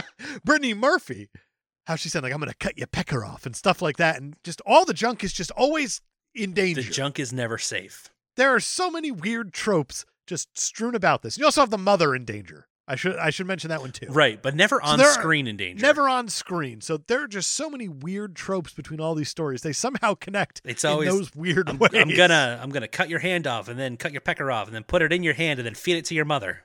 Exactly. Nailed it. And your mother's might not exist. We don't know. Who knows? Your off screen mother. So now Hardigan, he's like, oh boy, finger. Gotta figure this out. He confesses to all the charges, which means they let him out of prison? It doesn't make any sense at all. I don't know. I don't know how he pulls this trick, but I don't good for him. know. he goes searching for now adult Nancy, not knowing he's being followed by a deformed yellow man. I don't know how. I get you were in prison for eight years and that you're probably rusty, but I mean, even this, you'd see that man following you. He at glows in any the point. dark. He sure does. You're in a black and white world, and this man is yellow and bald. I And he apparently smells terrible. Undetectable. mean, he realistically just blends right in. He might as well have a red cap on, Incredible Hulk style. Yes, exactly. Everybody knows that's how you go incognito. That is an old reference from this show. that episode is so long ago. Oh, yeah. We've seen so many other hats and disguises since then, and that's always the one that pops right to the forefront of the mind. I think it's because it's the most ridiculous of the disguises. Is it because they made such a big deal in Incredible Hulk? I need to blend in. I think so. You give that boy a hat. No one will know. Quick, a hoodie and a hat. Well, where'd he go? Where'd he go? God, he's invisible. Seems like we should probably revisit that at some point. I think there's a few things we need to revisit, and we've gotten some requests for revisits, though. We've gotten a request for that. Oh, Uh, we got OG Spider Man okay. and Batman 89. So, you know, our first episodes where we didn't have a fucking clue what we were doing. Yeah, that makes sense that w- people would want us to revisit those and do it right. Maybe, probably we'll get there. That sounds like a good idea. I like it. So Hardigan is going to track down Nancy at Katie's bar, where she has become an exotic dancer and a Jessica Alba. A lot of mixed emotions here. Yeah, You're a man who's been in prison for eight years. Your cell has four cells, like four cell walls around it. You don't have a proper wall like no, you're like just Ricky Mork got away with. just caged in. and when you see a Jessica Alba, you're just like, well, now what do I do? Oh, well, what am I supposed to do with this i- Oh my information? Dave, I have an actual IMDb trivia fact for you. I bet you do. Jessica Alba went to strip clubs as part of her research for her character. However, she said that it didn't help because all of the professional strippers were doing is trying to get tips. So she didn't want to go method. I guess I don't know. It's she went to the strip club to do research and she couldn't get any information because the strippers were just looking for tips. That's very fair. And Jessica Alba is very strict that she will not do nude scenes. Right. and she told Robert Rodriguez and Frank Miller that for this she says and her well her reasoning for it is that she doesn't want to have a weird Christmas with her grandparents Which if they is- see her work which you know what Sure. I get it it's all you need to say but she approached them and said I'm not doing a nude scene to which they said doesn't have anything to do with the story you got it exactly. And Harvey Weinstein cried for a week. without a doubt he did but I just love how she approached the Oh, directors yeah. said what you need to say the directors respected her said Yeah. This has nothing to do with the story. That's totally fine. She walked up to them and said, Hey, I didn't look at the source material before I auditioned. I'm not doing the thing that's in the book. And they were like, That's fine. We don't need you to do it. But I just love how you have that give and take with the actor director Yeah, that she has the trust in them, they have the trust in her. Like that's the way it should be. exactly. And what I actually really appreciate about it is that the guy who wrote the source material was the one who was like, Yeah, no, it's not important. Perfect. Like, you can't go to any, like, they can't go to Weinstein and he can't be like, Oh, we'll talk to the, the person who wrote it because maybe he has something to say about why it's necessary because it's literally the guy. I love that so much. It's fantastic. Hardigan's going to realize that he's been set up to lead the yellow man to Nancy. And we know that because the yellow man is sitting in a booth in the corner. Yeah. going, I believe the word is conspicuous. Oh, that's right. Just extremely conspicuous. Blends right in, being all yellow in this black and white world. So Hardigan tries to leave the bar before Nancy recognizes him, but it's too late. She jumps off the stage and she kisses him passionately. Ugh, Mixed feelings here. mixed feelings. They leave together in her car. And that's a little weird here because Hardigan is like 67, 68 years old, Yeah. according to the story, even though it's Bruce Willis doesn't look a day over. I don't know. He's looked like he's mid 50s for the last 40 years, but she's 19 right. and it's weird. And the last time you saw her, she was 11. she was 11. but they've been writing. So, That'll do it every single time. ah, It won't. It's Those those- good ideas. you those fucking prison creeps. letters. So the yellow guy, he's going to follow them, and naturally, he's going to start shooting at their car. Hardigan returns fire, wounding him, and then causing him to crash his car. So Nancy and Hardigan, they go back to examine the accident, but the yellow guy is missing. it's just his stinky blood. They're just like, ah, man, it reeks over here. That's a smell that I would definitely recognize if it was near me, but he's not here anymore. So Nope. He's got stinky yellow blood leaking out of his neck. He's not here. Wonder where he could be. Not here though. Let's go. let's go. They get back in their car, and wouldn't you know it, he's secretly hiding in the back of the car, and they don't they don't smell him or nothing. It's a really, really good pine tree air freshener sitting in the front. It has to be. It's got to be a There's no fresh other one explanation. for sure. No, no, no, Nancy, don't pull the whole thing off. God damn it. Oh, n- It's gonna stink is like a pine tree in here now, Nancy. overwhelming! you gotta you gotta slowly pull the the plastic. But I don't like the way it looks. I don't It care if you don't looks the way terrible. it looks, but it, You never pull the full thing off, Nancy. Ugh. You're still a child. You're still just 11 year old Nancy, who I have to rescue from getting murdered and raped. Not in that order. and also rescue from an overwhelming smelling car. the two of them go to a motel where Nancy confesses her love for Hardigan. And Hardigan's like, yeah, well, uh, same, but also no. There's a 49 year age difference between us, and that's kind of weird. And Dave, I have another actual IMDb trivia fact. I'm actually genuinely curious about this one. At one point, Hardigan resists Nancy's advances, saying, I'm old enough to be your grandfather. While Hardigan, age 68, is old enough to be the grandfather of Nancy, age 19. In real life, Bruce Willis and Jessica Alba are only 26 years apart in age. Why would you even bring that up? Uh, well, what is. I'm surprised I didn't finish by saying, like, realistically, a grandfather at 26 is really difficult to do. right? Uh, missed opportunity, IMDb factor. You could have could have brought it one step Albeit not impossible, just really difficult to do. there is one case in in Alabama. Yes, they're siblings, but still counts. still counts. We don't have any listeners in Alabama. You don't think, right? I don't know. Not anymore. Well, this is the hard way to find out, isn't it? So yeah, I hadn't really thought about If you're that. from Alabama, stop touching your sister. Write in, say hi, so we know that we have listeners in Alabama. oh dear. I want to know so we can stop the Alabama jokes if we have to. Right, we could always move over to Mississippi. We can. It's a whole other state. Oh no, now we've abandoned two states. That being said, if you're from Mississippi, write in. Let us know. Then we'll go back to Alabama. we could just be back and forth. I love this idea. And then if both states write in, they're like, hey, man, stop it. Me and my sister are very happy together. Go talk about Florida for a little while. We will, because that's just fair game down there. Oh, you do whatever Florida. you want. Oh yeah. There's no rules when it comes to Florida. Much like in Florida. exactly. I wish I had Florida man stuff right now. I sincerely do.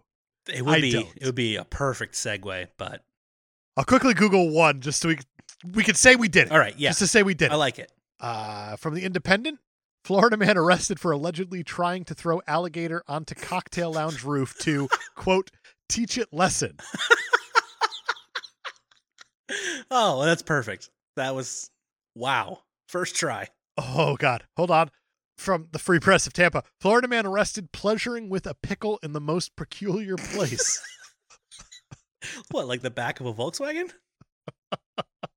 that is a fantastic reference. Oh God, The Guardian. This is only 12 hours old from the day we're recording this thing. Florida man washes ashore after trying to walk to New York in bubble device. Uh, the I'm going down a rabbit hole the gift here. that keeps giving.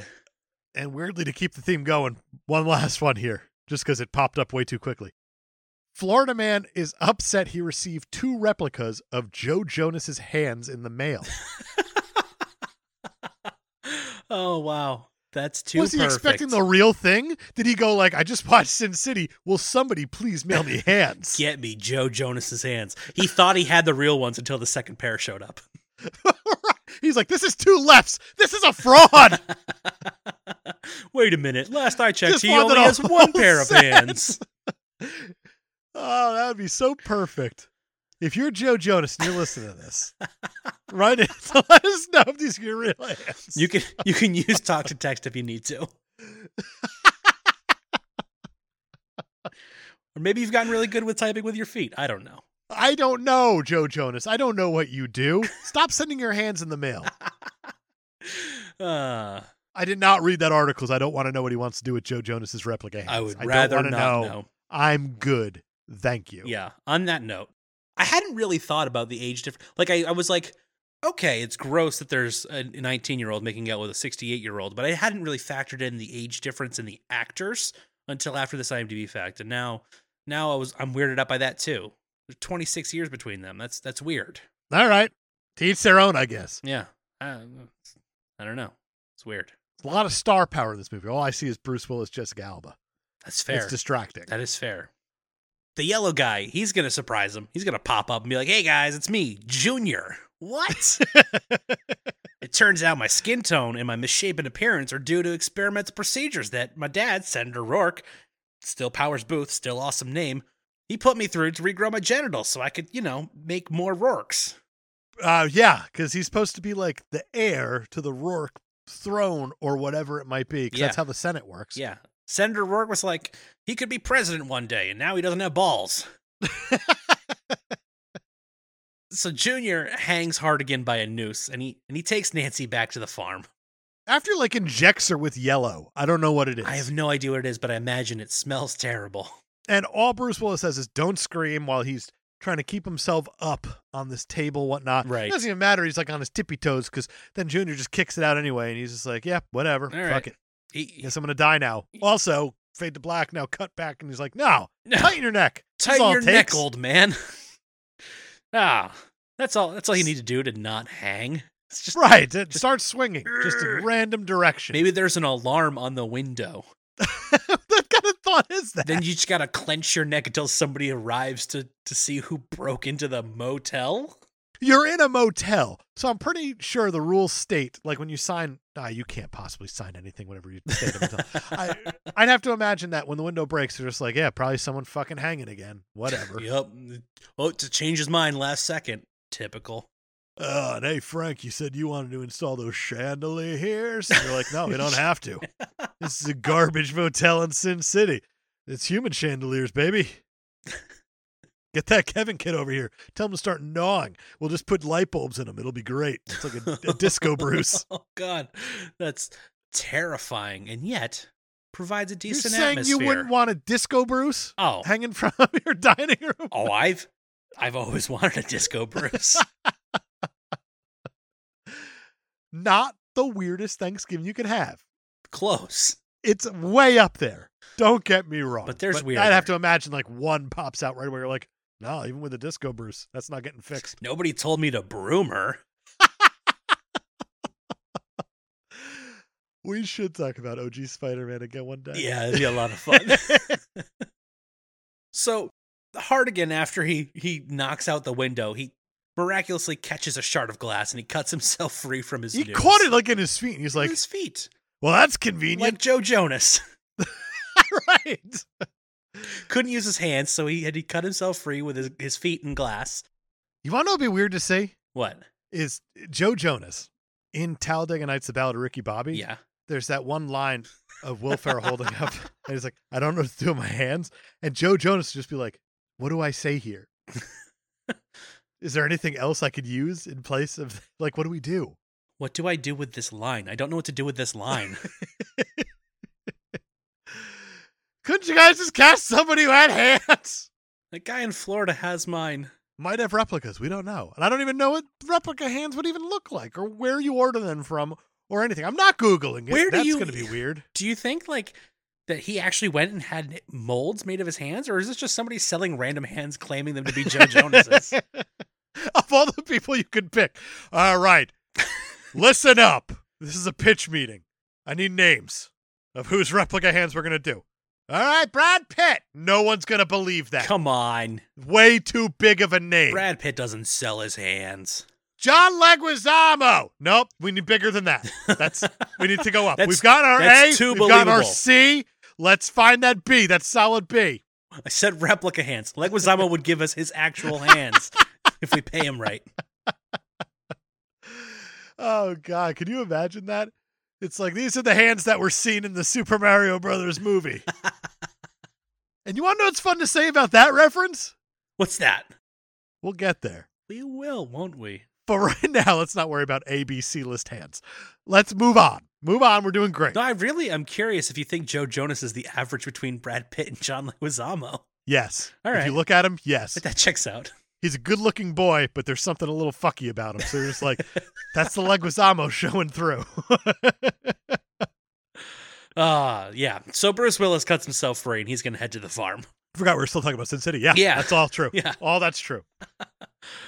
Uh, Junior at the farm, he's whipping Nancy, trying to get her to scream, and she instead is like, "Ha, you can't get it up unless I scream. You're pathetic."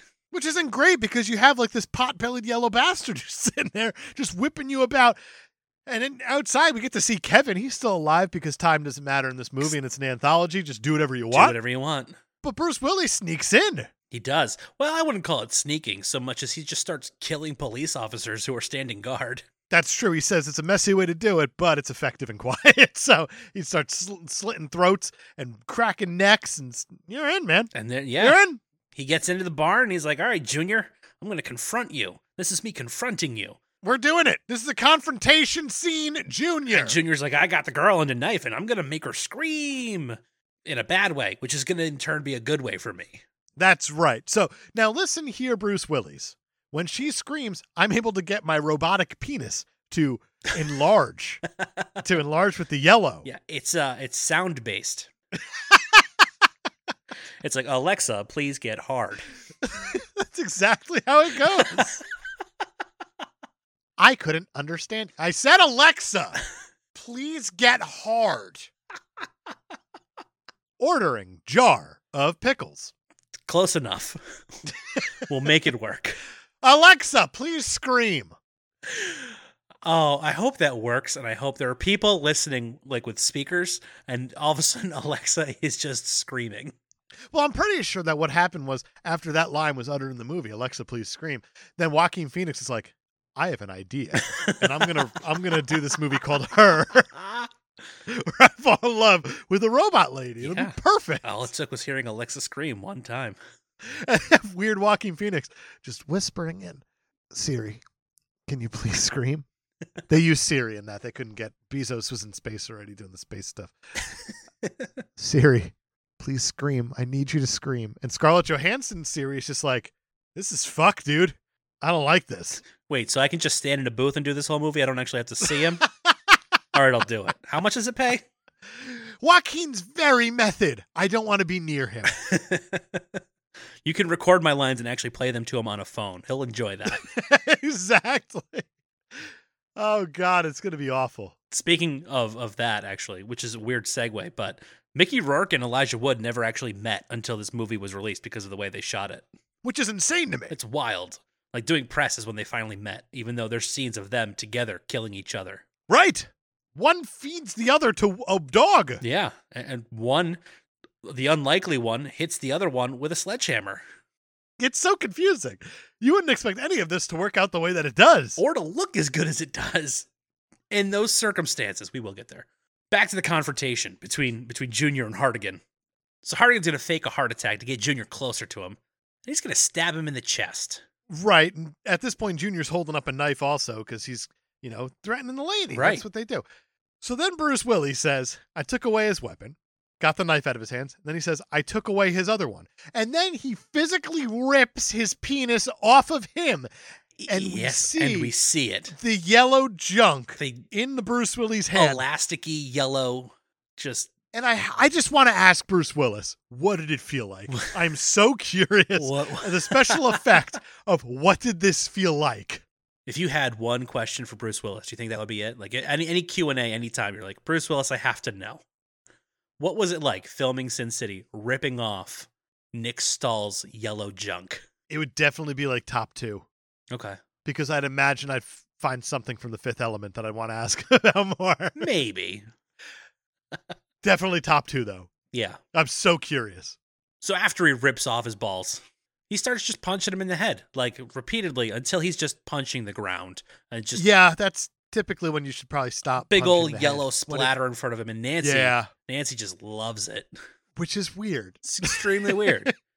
He gets off on me screaming. I get off on him not screaming. I don't know. It's Sin City, baby. We all got our quirks. We've all got our things that do it for us. Mine is just a pile of yellow blood I've been meaning to talk to you about that, Nancy. Can you please write me a letter? and guys that It's are been so long. 45 years my senior at least. Uh, can I call you Cordelia? This isn't working. yeah, I fell in love with your pseudonym, not not you, Nance. Sorry. Hardigan sends her home. He tells her he's going to wait for the police so that he can give them the true story and reveal Rourke's corruption once and for all. And Nancy's like, "All right, see you at home." all right, bye.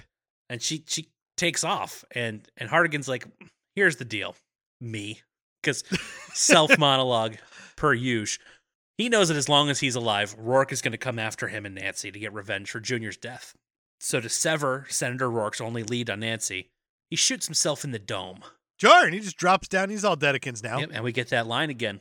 An old man dies, a young woman lives. Fair trade. He could have just gone after Rourke. I feel like that's the obvious choice, but A sequel was not insured at this point. they would have to do some serious shenanigans to bring all these actors back for the sequel. even though it's li- I mean it's based on source material. Can't do that actually. That checks out. that's fair.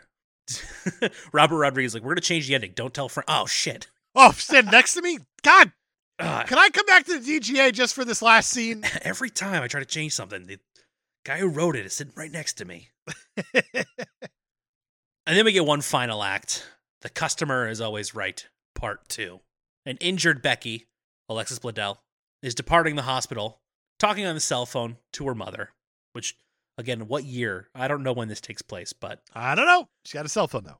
in the elevator, she encounters the salesman, again, Josh Hartnett, and he's dressed as a doctor. She definitely clocks him Oh, yeah. as someone she does not want to be around. She's like, this guy looks familiar. Ah, shit, the elevator door closed. I know who he is.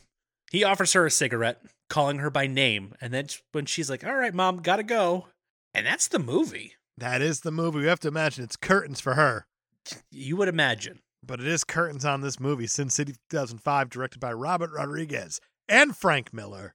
This is a trip, man. It is an experience for sure. I was not expecting to enjoy it as much as I did this time. I agree. I, I kind of went in going like, we'll see how this holds up. And I, I think it, it holds up pretty well. Well, 300 doesn't hold up at all, Right. In my opinion, like it, that is a chore to get. I think through. that's where my expectations were coming from. But Robert Rodriguez said, "Slow motion, yeah, we're good. Let's just keep this thing moving on full tilt." And they did that, and it works, and it's done in the same Absolutely. style that Zack Snyder did 300, where he used a lot of the actual panels from the comic as the source material, a- as their storyboard. Right. But the difference is, is that Robert Rodriguez didn't use slow motion. Exactly. There's nothing to take you out of what's happening. He sets his style and his tone so early on and his pacing so early on and the cadence of the dialogue so early on that this movie just works. Absolutely. The I'm going to call it the third act, the whole Bruce Willis return part. Yes. It is slow. I agree, but I think it works. So I feel like if it was rushed, it wouldn't feel as important to the entire story. I don't know if it's important as much as it's a bookend more than anything. That it's, That's it's fair. able to wrap up an anthology in a clean way. Yeah, but it feels slow. It might be because we've already been here in a, in a lot of ways. that could be it. We've already lived this story for enough time Right. that it was really interesting to see the Marv story. It's really interesting to see the Dwight story. Now you're just bringing back another story that we already saw. It's like, Right. I was kind of okay with the way it ended. Yes, but they also really amped it up in the second go. Like the first time, it was just it was a very down to earth. Like okay, this is a story about a cop who does his job. Blah blah blah. The second time, they're bringing in like this deformed creature, and I don't know. I feel like they changed enough in the second act of of that story to make it To still make it worth interesting. revisiting. Sure. Okay. I'll give you that. I'm gonna have to ask you this now though. Okay. Rotten Tomatoes, one one hundred. What are you thinking? 69. Nice. Nice. Seventy-seven. Oh, okay. An audience score is seventy-eight. All right. So that is right in the sweet spot. That is. Roger Ebert did see this movie. Oh, good. And he said, I wish I only had four fingers. All thumbs. All up. Oh, wow. Four out of four. That's from him. amazing. He says, if film noir was not a genre, but a hard man on mean streets with a lost lovely in his heart and a gat in his gut, his nightmares would look like Sin City. The new movie by Robert Rodriguez and Frank Miller plays like a convention at the movie museum in Quentin Tarantino's subconscious. A-list action stars rub shoulders with snaky villains and sexy wenches in a city where the streets are always wet, the cars are rag tops, and everybody smokes. It's a black and white world except for blood, which is red, eyes which are green, hair which is blonde, and the yellow bastard. Naturally. He knew the source material. He I like that absolutely quite did. a bit. Although the re- the blood was mostly white. It was mostly white. We'll get there We will. in style and tone. I want to talk about that because that is very cool. Yes. He goes on to say, This isn't an adaptation of a comic book. Dramatic pause, dramatic pause, Okay. dramatic pause. Okay. It's like a comic book brought to life and pumped with steroids. Oh yeah. Agree. Hard agree. It contains characters who occupy stories, but to describe the characters and summarize the stories would be like replacing the weather with a weather map. Yeah, that's what we just did. Pretty much said to Brian, who writes the synopsis, Good fucking luck, bud. have a have a blast. Ebert closed by saying, which brings us finally to the question of the f- movie's period. Skyline suggests the movie is set today. The cars range from the late 1930s through the 1950s to a recent Ferrari. The costumes are from the trench coat and G string era. I don't think Sin City really has a period because it doesn't really tell a story set in a time and space. It's a visualization of the pulp noir imagination, uncompromising and extreme. Yes, and brilliant. Wow. High praise from the Raj. so much high praise. And and he's right about about the setting and how it- there's not like a specific period to it. And eh, they show that by by the the fucky things they do with time, like when they revisit the yellow bastard portion. Right. And when we've talked about how 1989 Batman is kind of a timeless movie. Exactly. Because it mixes a lot of the different periods, so it just feels like it always belongs. Yeah. I feel like this kind of falls into that similar place. This is like Dick Tracy for adults. Period. Full stop. That's you wanna go with it? You know what? That's fine. I think you're right. the John Carter's on Amazon.com. they gave this thing a 4.6 out of 5 stars. nice. 76% are 5 star, 4% are 1 star. I only got one review. One. from February 12th, 2016. Was interested in this movie because I like Bruce Willis and Rucker Hauer. I should have just watched The Fifth Element instead. Well, it's hard to argue with that, but It is really hard to argue with that because The Fifth Element is a fucking masterpiece. but they're very different movies. So They are, which is why I abandoned Amazon.com. That's a and I good idea. decided to pay a, a little bit of a visit to the trolls on Letterboxd. yay, let's unbox it. So the first one I have, it's a perfect score. I'm going to tell you that right off the bat. Okay. Five stars on Letterboxd. Yeah. From May 30th, 2017, they wrote Sin City ain't shitty, just gritty, lots of titty. That's my favorite thing ever. Try reading it with a straight face. Oh my god. um, I didn't know that all I wanted in my life was rhyming film reviews, but now Neither Oh, that's- did I, all but I here we want. are. From March 9th, 2020. I'm fresh into quarantine. I'm going to watch Sin City and then write this review. They said pretty much. they say take a shot every time somebody gets their dick destroyed or mentions a dick getting severed. uh, I imagine that kill you. It would ruin you for life. That's for sure. From December 17th, 2020. This screenplay was written by a wallet chain and fedora combo that somehow achieved sentience. oh wow. I can't believe how dead on that is. That's funny. Oh my god. I can picture it. That's uh yeah. It's Yeah, the no. worst combo imaginable. They naturally gave it a half star. From June 21st, 2020. Vegan alert. A man punches a wolf. Vegan points. A wolf eats quadruple amputee.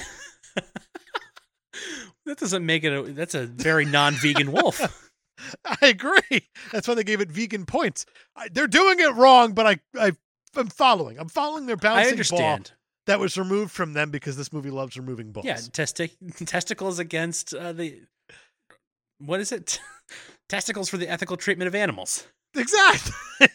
it's a lot like if Tom Green, we got to see the surgery where we got the testicle removed, and then he did a sing along with said testicle Right. of the Bum Bum song right after it. Like a muppetized version of his nut. exactly. Would watch. From December 27th, 2020. I'm like, why do I hate this? And then Harvey Weinstein is in the credits. Checks out. From June 25th, 2018. It sug the big peen. Like, seriously, don't watch this utter garbage. it sugged the big bean. It sug the big peen. All right. The last one I have, I want you to guess the star rating on this when I say it, okay. is from September 17th, 2020. A boner of a movie. That's a half star. It is four stars. Oh, okay. Loves boners, loves this movie. That word can go either way. That's all I got from Letterbox for this one. I mean, wow. We should probably give s- this thing a super stuff score. Yeah, it's probably time. Because I think there's discussion to be had. I think you're right. We're gonna start off with story motivation. It's an anthology, so it's already tricky to start. Right. It's it's There difficult. are lots of stories. We get in, we get out. the stories get told, They do get told, except maybe uh the the Josh Hartnett piece. which is okay. I don't want that to be told. I think it's kind of cool the way that they leave that one a little open ended. Yeah. Well, apparently they they shot it before Frank Miller signed on and was like actually giving the okay for Robert Rodriguez to make the movie, and they they filmed it in like a day in front of a green screen just to show Miller that it could actually work. It worked just fine. And then they were like, you know what? Put it on book in the movie with it. It's perfect. I think I'm going to go 0.75 just because it does do the anthology thing really well. Yeah, I agree. More than anything, the stories in itself are interesting. They're cool to watch. Yeah. But I think being able to pull off an anthology this way to make it cohesive and coherent goes a long way. As you said with heavy metal, that is just individual stories. Right. Right. This With a very loose thread. this at least Tying it connects together. everything in a, in a way that is satisfying. right, right. And I think 0.75 is, is good because it, we can't give it a full one because I still have no idea what Clive Owen's motivation is no idea. at all. It moves us on to Hero, There's a lot. There's a lot but of There's also heroes. not a lot. but it's all it's Sin City, so even your heroes aren't aren't great. So let's go hero by hero Okay, in the three main stories we have here. So let's talk about Marv. let's talk about Marv. Is he a hero? He is an interesting fella. He, he looks weird. He had sex one time and he was like, "All right, I gotta kill everybody for this girl." That was For this so good dame. that I'm going to kill everybody and hope I get hit by a Cadillac. So, what would you give Marv individually? Yeah. Ah, Probably a 0.25. All right, we're at a 0.25. He saves the day, but h- the day he saves is very small scale. I agree. Let's talk about Clive Owen. Clive Owen. If anything, he saves Old Town Yeah, he's of because of his own mistake, right. He messes up everything and then All right, he so has zero. to fix it. So that's a zero. and then Bruce Willis does save Nancy. Bruce Willis sacrifices himself twice to save the Yeah, he same does. person. I will give him a full blown uh, se- 0.75. I almost said a one until I remember. That he made out with the girl. Yeah. Yeah. Yeah. So So I think that averages to like a let's just call it a 0.25. Call it a day. like 0.25 and I'll call it a day. I like it. Villains. the Rourkes for the most part. Yeah, the Rourkes, the senator, the cardinal, and the yellow bastard. It's an overarching villain that just kind of rules Sin City itself. and Kevin. The whole middle story is about a cop. It has nothing to do with the Rourkes. I'm going to go with 0.25 again. Yeah, They're such Although- on the back burner. Th- I mean, the yellow bastard, he, Nick Stahl, Rourke Jr. He's iconic. He, he is evil. is very evil. You know what? His dad's really evil too because he does keep Bruce Willis alive just to make him suffer. Yeah, that's that's With the pretty fuck you badass. money. Yeah, I'm going to go 0.5 total. point five. Uh, I like it. Do we do parents here? Teamwork? I guess it's parents. You know what? Just call it a zero either it's way. a zero because nobody works together and nobody even mentions parents. they do mention parents. They're all alive. It's all moms. they just keep getting Oh. threatened. Allegedly, That's right. I'm gonna kill your mother if she's alive. We think. I don't know. Zero. It is. Female characters. Old Town is badass. Old Town is badass. I completely agree. The ladies of Old Town are awesome. this movie is incredibly misogynistic. Eh, So much so. And yet, you have a full story dedicated to the woman coming out on top. Exactly. It's a very complicated thing. I'm going to go with point five because I do not feel like walking the tightrope too long. I agree. I think 0.5 and move on. All 0.5 and move- right. 0.5 Perfect. for Rosario Dawson. She's fantastic in this. Boom. Any misogyny, she she you know what? We're gonna point five, moving on. Setting. It is Sin City. Yeah. It is very realized the way that it's set up, where you have Old Town, you have the proper Sin City of the docks. right. We have the tar pits.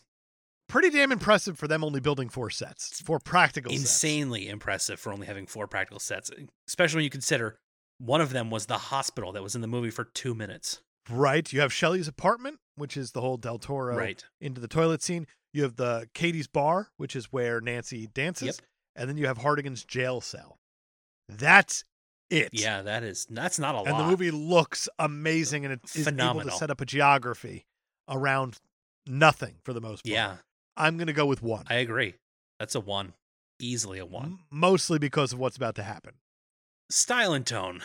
We're starting at two. Yes. I think I'm gonna throw out the I unprecedented. think it deserves the unprecedented. Let's give it a three. It is a three for style and tone. There's nothing like it. It's the first of its kind. It is impressive as all get out. It is, and they even said like, y- I mean, the movie had to keep its own style throughout the entire way, Yes. down to the blood. Down to the blood.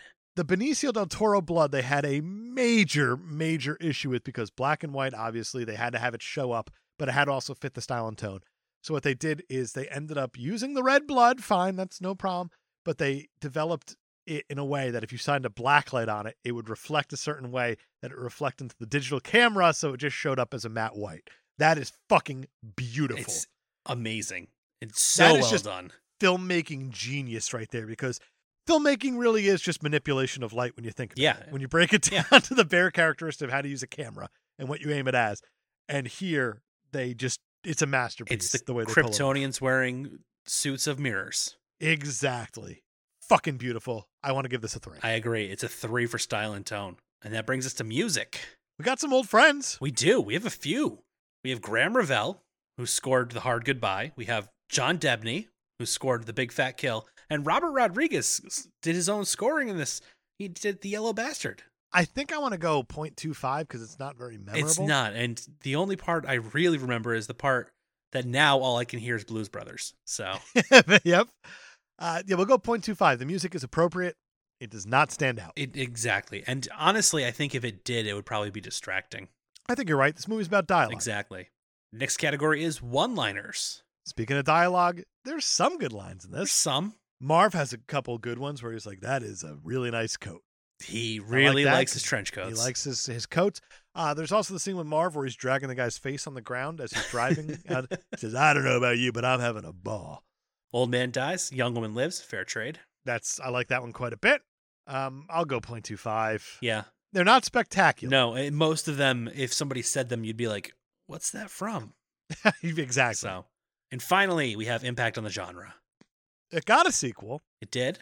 I think that this thing kind of cleared the way for a lot of future films I- and what they could do. I agree. I feel like before this movie came out, you had a lot of comic book movies that were trying not to do the comic book aesthetic. You had things like X Men, where they're like, put them in black leather. We don't want it to look too much like a comic book. And this kind of blew the doors open. Like, hey, we can make this look as much like a comic book. Like, like Spider Man is doing it, kind of. It's still a very realistic, muted Spider Man, but this is full on. They took the panels from the book and put them on the screen. That's all they really did. And also, in terms of production, not a lot came before this that only used green screen. Right. Most of it was the Star Wars prequels, That's true. and those now they get they get shit on just a little bit, you think? just a little bit because the way they look, the way that they are, not important. Not Star Wars right now. This movie took it to the next level Yeah. of where filmmaking could go. Yeah. And now you have things like the way they're shooting Mandalorian and Ant Man and the Wasp Quantumania, which is, again, they're just creating entire worlds out of green screen. I think that this movie actually speaks volumes to the impact Ah. on the whole genre. Was that a pun? Were you because the volume? It was not, but that would have been pretty cool if it was. I'm gonna go with a two. I, I I'm gonna allow it too for impact on the genre. That's gonna give Sin City a total score, which you would not believe if you listened to the first four categories of eight and a half. Oh man, that is up. That there. is high. It is one of the most true adaptations to a comic book, though. A- Absolutely. And I, I think I said to you before we, we started recording that this might be the most comic book like movie that we've covered so far in 136 episodes. I think I agree with you completely. one I think that feels score is completely the warranted. most like a comic book. it feels high, It does feel but high. I get it. it feels a little high. Well, the good news is, I don't think you're gonna have to worry about a high score next week No. because Brian, what are we talking about next week? Next week we're gonna we're gonna double down on a Jessica Alba, which not intentional, but it happened. Not intentional at all. Did not put it together till this moment as we're speaking. uh, I didn't until I was putting together our calendar that you can see on all of our social media if you're following us like you should be. Next week we're talking about Fantastic Four: Rise of the Silver Surfer. I've never seen it. Nor have I. Oh, fantastic. So we're both going in blind to this one. I've heard bad things. I've heard people say it's not as bad as people say, which We've been down that road before. Which means- we've been surprised. Yeah, we could be pleasantly surprised. We could pull a Green Lantern or a Daredevil on this and actually like it. Who knows? It could happen. I mean, the first Fantastic Four movie is one of my favorite episodes we ever did. It was a lot of fun, but It was a lot of fun. but because of how much the movie wasn't fun. right. and who knows if that happens again? We'll find out the hard way next week when we talk about Fantastic Four Rise of the Silver Surfer. We sure will. Until then, thank you for listening. Be sure to rate, review, subscribe on whichever podcast platform you're listening to us on. Go and like and follow us on the social media at Kate Podcasters. We're on everything. And go check out our Patreon. We're doing our monthly exclusive Not So Super movies. This month, we're doing Jaws. Hell yes. Very excited to finally see that movie. This is my once a week reminder that Brian has never seen Jaws. I tried to get in front of it this time. for whatever reason. I don't know how it's just one of those blind spots, you know, where you just miss something and then at a certain point it feels like it's too late. it just it feels weird if you hop on the bandwagon. It's like eh, if I watch it, I'm gonna want to talk about it. People will be like, "Why did you just watch Jaws for the first time?" it just felt weird. I couldn't hop on the bandwagon too late. but yeah, go go join us on Patreon. We're having fun over there. Uh, if you have any questions or comments, you can send them to katepodcasters@gmail.com. I actually do have an email Oh, Yeah. All right. Uh, it's real short. Actually, uh, our good buddy Vincent, who calls himself Random Fan Vincent, which that's that's great. Great name. Hi, Vincent. He just sent us a link, basically, or a video from TikTok that comicbook.com put out. Do you remember the intro to the season finale of Loki, where they do all of the the sounds? I do. Well, it turns out that comicbook.com pulled all the clips that those sounds came from and put them it's been nice to have the time. and Yeah. spliced it all together and it looks and it's awesome to watch um, and it, it kind of contextualizes it a little bit and it, it's fun to, to look at and you can actually find that on tiktok on comicbook.com's uh, account and i will also post it on our facebook and our twitter so you can see that so thank you vincent for sending us that Thank you, Vincent. it's really cool. Also, every week before we record, Dave puts a, a post up on the Facebook asking for your questions. What do we got today? Oh, we got a few. Yes. Kyle from the Experience Grind podcast. He wants to know who would you personally classify as a yellow bastard? Oh, that's getting into dangerous territory. This is not a political podcast. It's not. And also, I said yellow, not orange. Oh, I, I took it as like the, the figurative, like, you know, like yellow belly, like, um, yellow. yeah, like a coward. I'll still substitute orange as my choice as an orange bastard. That's fine. I like that. I forgot already, even though you just said it, that it's it's like a negative thing because I went yellow and immediately thought of Big Bird, but Big Bird's not a bastard. He could be a bastard. You don't know. What's up with him and Snuffy? Walking on those streets, all high and mighty, Right? getting jealous at Elmo and getting that attention. That's true. Big yellow bastard. Conspiring with Snuffleupagus, not letting anybody else see him. That's the underworld of the street. The streets. Kyle, thank you, I guess. Yeah, that was that was an interesting one. Michael P.S. Warren. He asks, if you could have one thing colored in black and white world, what would it be? That's a really good question. I have my answer. Toby Maguire. You're pleasant I am billing the pleasant situation. billing it. Yeah. Well, that's just fantastic. I would probably say a beer. oh, I like and that. I say that because Oh boy. I'm yeah, I'm about to hop on my Soapbox time. soapbox. Here it comes. There are so many breweries that pass all this red shit off now as beer. It's like it's there's fruit in it. It's not a fucking beer at that point. It's like a slushy with beer in it. Exactly. And I want to not be fooled by that bullshit in black and white world. I want to know what I'm drinking at all times. What if it like all the these fruity beers just turn into like gray with little flecks of of color in them? I hate it. That way you can see More. you can see just how little beer is actually in it. They're being real generous calling those things beers. It's fruit Stop drinking smoothies. them. Stop it. This is an intervention. They're delicious. I don't care. They get me drunk and they taste good. That's realistically what you want, isn't it? Yeah. Jeff Miners, he's got a couple questions A for us. couple. Yep, he's got two wet baby heads. Oh. The first one is Bruce Willis, Yep. Mickey Rourke, course. Clive Owen. Oh. Oh dear. I want you to go with the characters for this one because of what's about to happen. Okay. The next one. yeah, yeah, yeah. I'm going to I'm going to marry Bruce Willis. I think that's the right answer. I'm gonna kill Marv. He's loyal, but he's he's a little pussy whipped. Just a little bit. He's going to like hunt down whoever talks to you Yeah, I, after it's said and done. I can't deal with if that. you went to Bone Town with him. And I guess that means I'm I'm hooking up with Mr. Clive Owen. Oh, cool. You got the wild card. Good for you. His second wet baby head. Stick with the characters here. okay. Jessica Alba, Rosario Dawson, Carla Gugino. Stick with the characters. Sticking with the characters. Okay. Carla Gugino. It's probably not gonna happen, you know? She's not interested in you not at all. interested. So I think that's that's gonna be my behead. I mean it seems seems extreme, but It's fair. These though. are the What's options, point? right? Um, okay, so Nancy Callahan's only 19. Yep. That that's a oof, okay. Um, I'm going to wed Nancy and bed Gail because Gail's got those knots. she does have those knots. She's very good at tying knots. I would marry Carla Gugino, Okay, but I'm also the married one out of me and you, and I already know. Not gonna be interested anyway. The- It's shut down after marriage anyway. Closed So up who gives a shop, so shit? who cares? It's fine. She seems cool. Whatever. She does. I'm gonna have to kill Jessica Alba for age reasons because it's weird. Sure, And those knots, man. I get it. knots. Like I want to, Zara Dawson. I you want to got it. know what they're about, but I don't want to have to live with them my whole life. Right. and you want to know what? I'm proud of both of us for not saying ass to mouth one time. Look at us. not doing it. We did it. We're growing up. You went and said it though. Uh, barely. Last question we have is from our good buddy Micah. oh, He wants to know Jessica Alba has you pinned down in a corner. oh, You've paid your $40 for the dance. oh. Okay. She asks you what song to put on that jukebox. Oh dear. What are you picking? Everything inside me is saying you need to pick a long song, like something insane, like Inagata Davida. I thought about that one exactly. Micah said Bohemian Rhapsody because he thought about the long song Yeah. as well. But at the same time, I feel like I wouldn't need a 17 minute song. It'd be more fun to do like an 11 minute song that'd be super awkward. I think I want to go with Albuquerque by Weird Al. like, yeah, dance to that.